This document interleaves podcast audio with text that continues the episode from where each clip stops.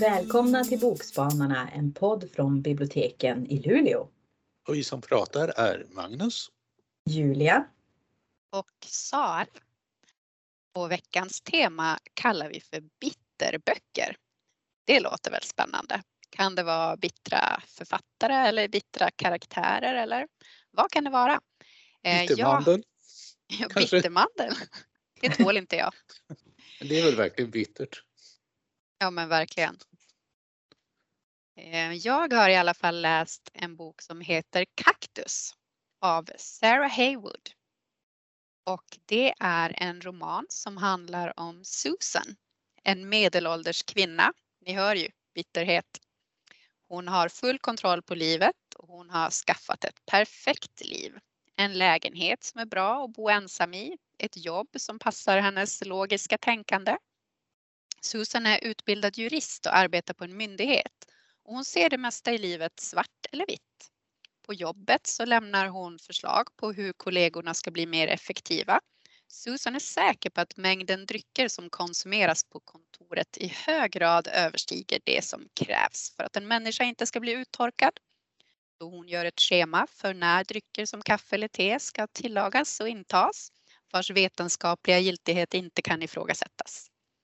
Och om hennes kollegor skulle, skulle kunna mejla varandra och skippa det där småpratet eller mänsklig interaktion överhuvudtaget så skulle det spara in en massa tid per dag, tycker Susan.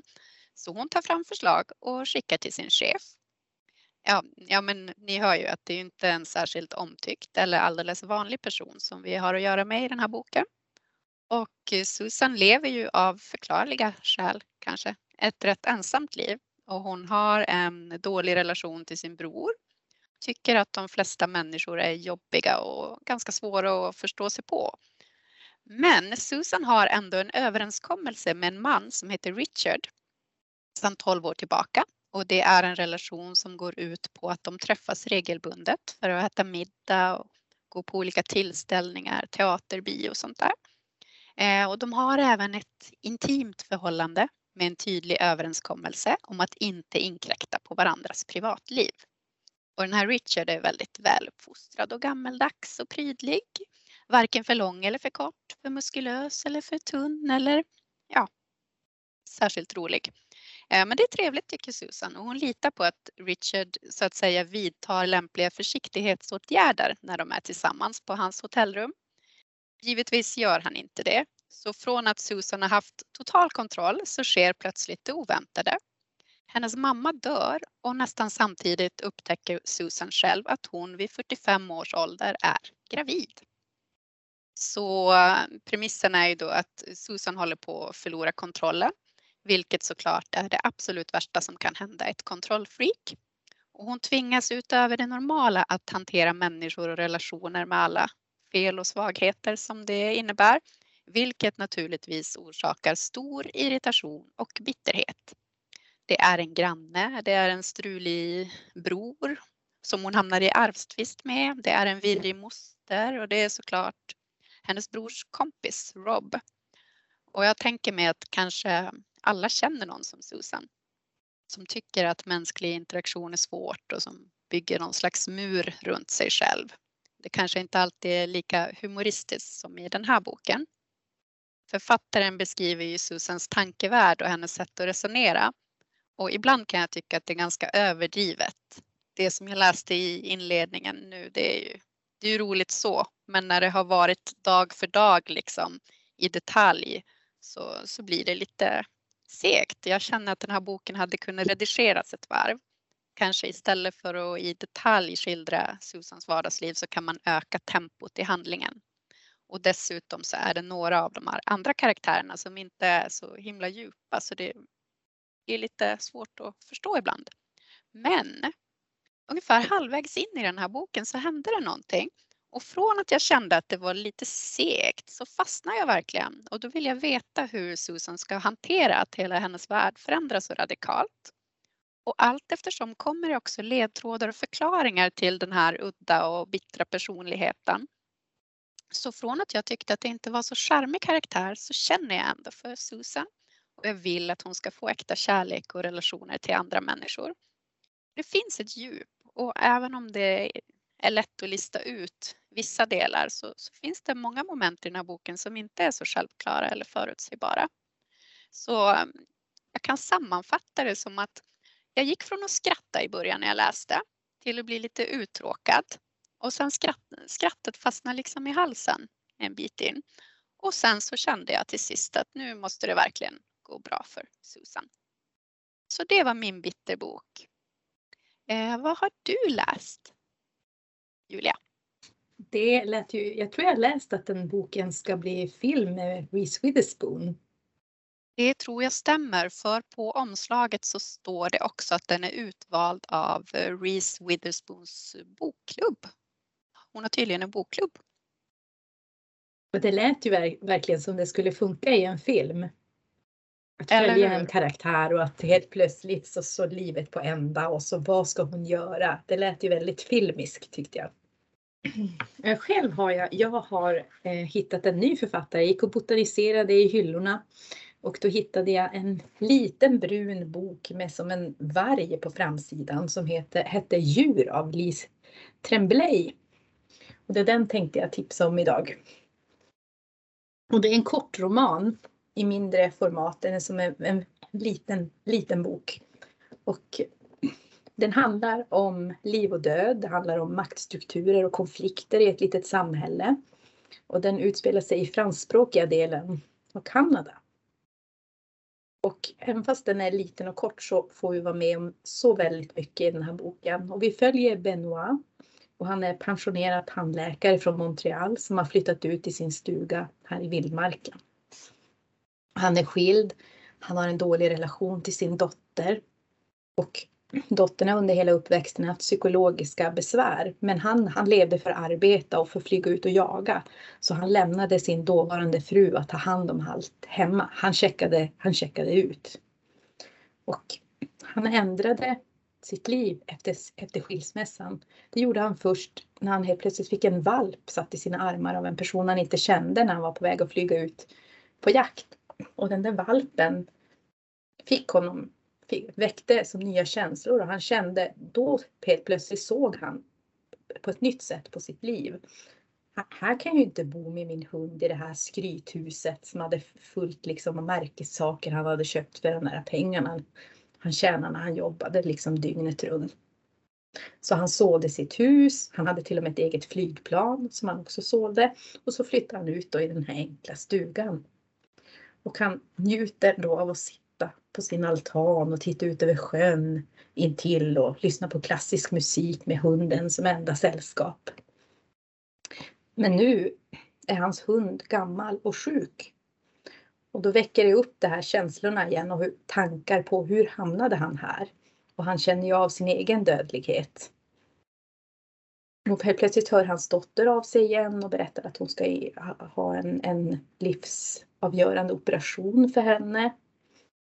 Och sen också i området kring bygden pågår en konflikt kring vargarna som har börjat synas då och lämna spår efter sig närmare bebyggelsen. Så mellan viltvårdare och jägare och då speciellt en familj som har mycket makt i bygden. Och det brukar gå dåligt för de som säger ifrån. Alltså folk är riktigt rädda för den här familjen.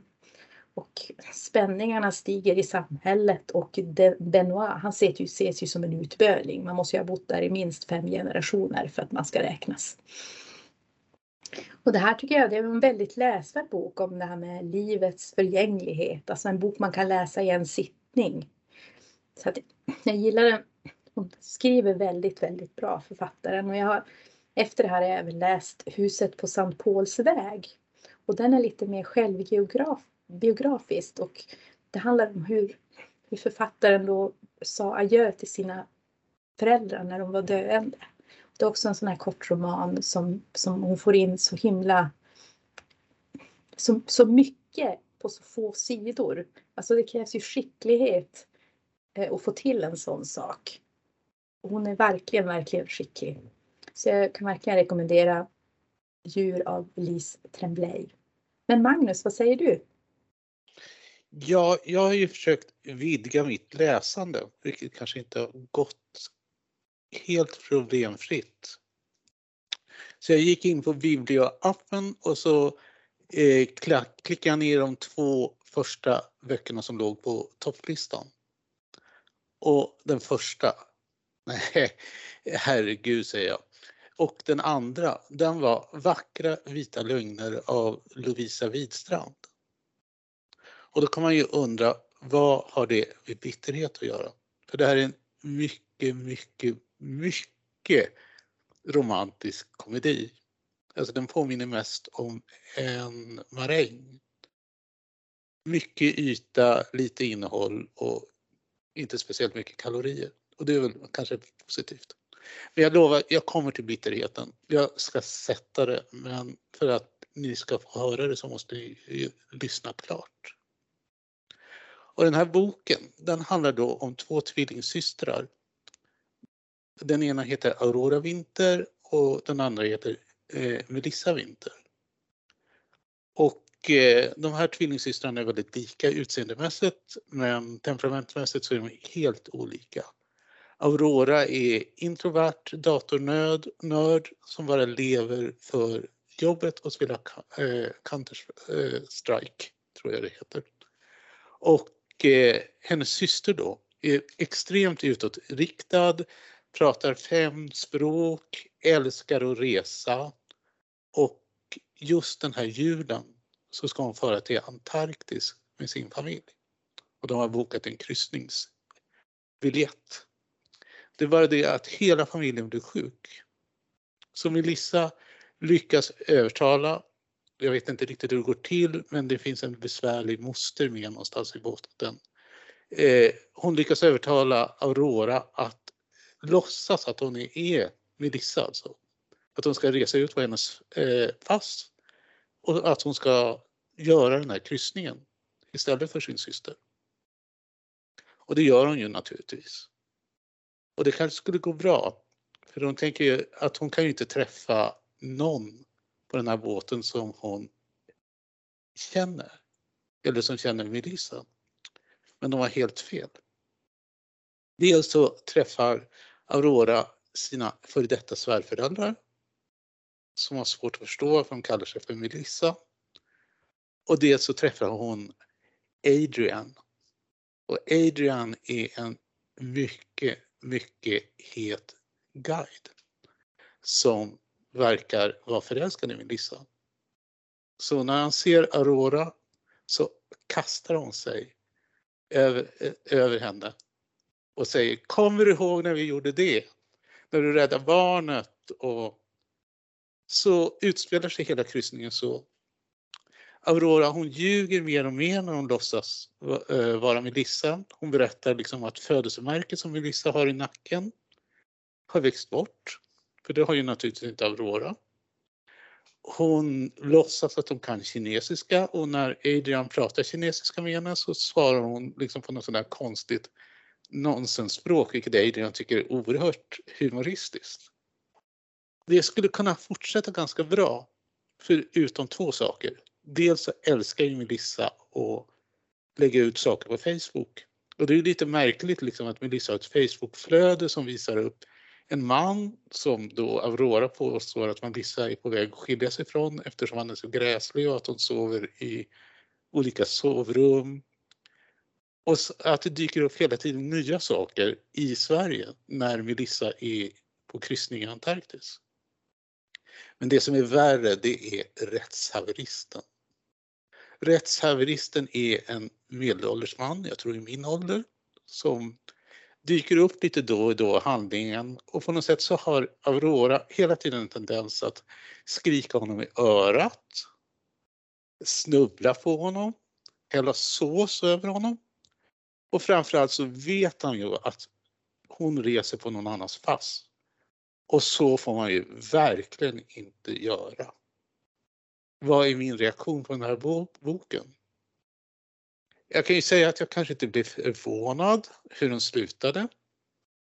Men jag känner ju verkligen med rättshaveristen, så här får det inte gå till.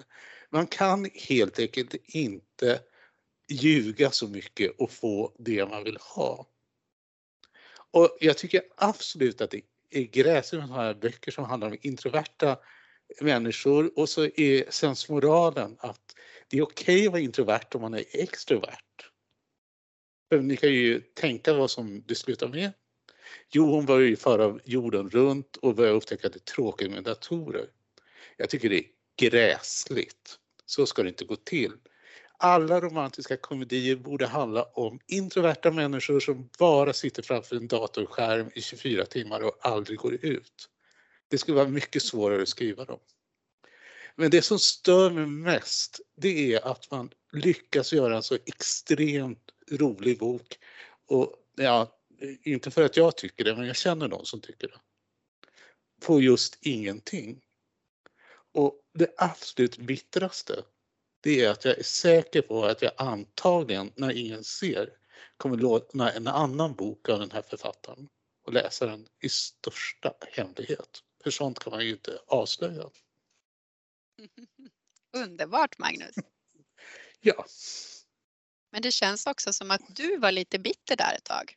Ja, alltså naturligtvis.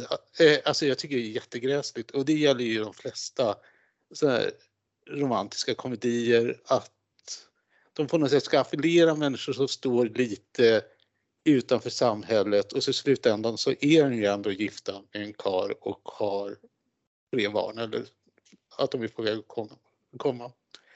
Alltså man kunde ändra det lite grann, tycker jag. Jag är benägen att hålla med dig faktiskt mm. efter att ha läst eh, Kaktus och eh, en bok som jag pratat om tidigare mm. också om Birdie Finch. Att det är ju en mall där som alla ska in i i slutet. Jo, och det är ju alltid så att först så ska de ljuga för varandra och så ska det avslöjas och sen så blir de väldigt upprörda och sen av någon anledning räddar de livet på varandra och så slutar det lyckligt ändå. Och det är nästan så där när den där livräddningssituationen kom så hann jag tänka, tänk om han faller över bord, vad händer då? Och det får man ju inte tänka. Kanske inte det är det författaren vill att du ska tänka. Jag får också fruktansvärt mycket ångest över huvudpersoner som ljuger så mycket och så ska jag bara liksom vänta och bläddra och veta att det kommer ju uppdagas och jag, det bara, jag får handsvett. Men det är ju också fördelen då med romantiska komedier, det slutar ju bra. Vilket är väl lite konstigt slut på ett avsnitt som handlar om bitterhet. Det borde synnerligen inte få gå till på det här sättet. Absolut inte. Ska vi berätta vad vi har läst den här veckan? Det tycker jag låter som en bra idé fast det inte får gå till på det sättet. jag har läst Kaktus eh, av Sarah Haywood. Jag har läst Vackra vita lögner av Lovisa Widstrand. Och jag tipsar om Djur av Lise Tremblay. Så, då är det dags att säga hej då för den här gången. Verkligen hej då. inte. Hej då.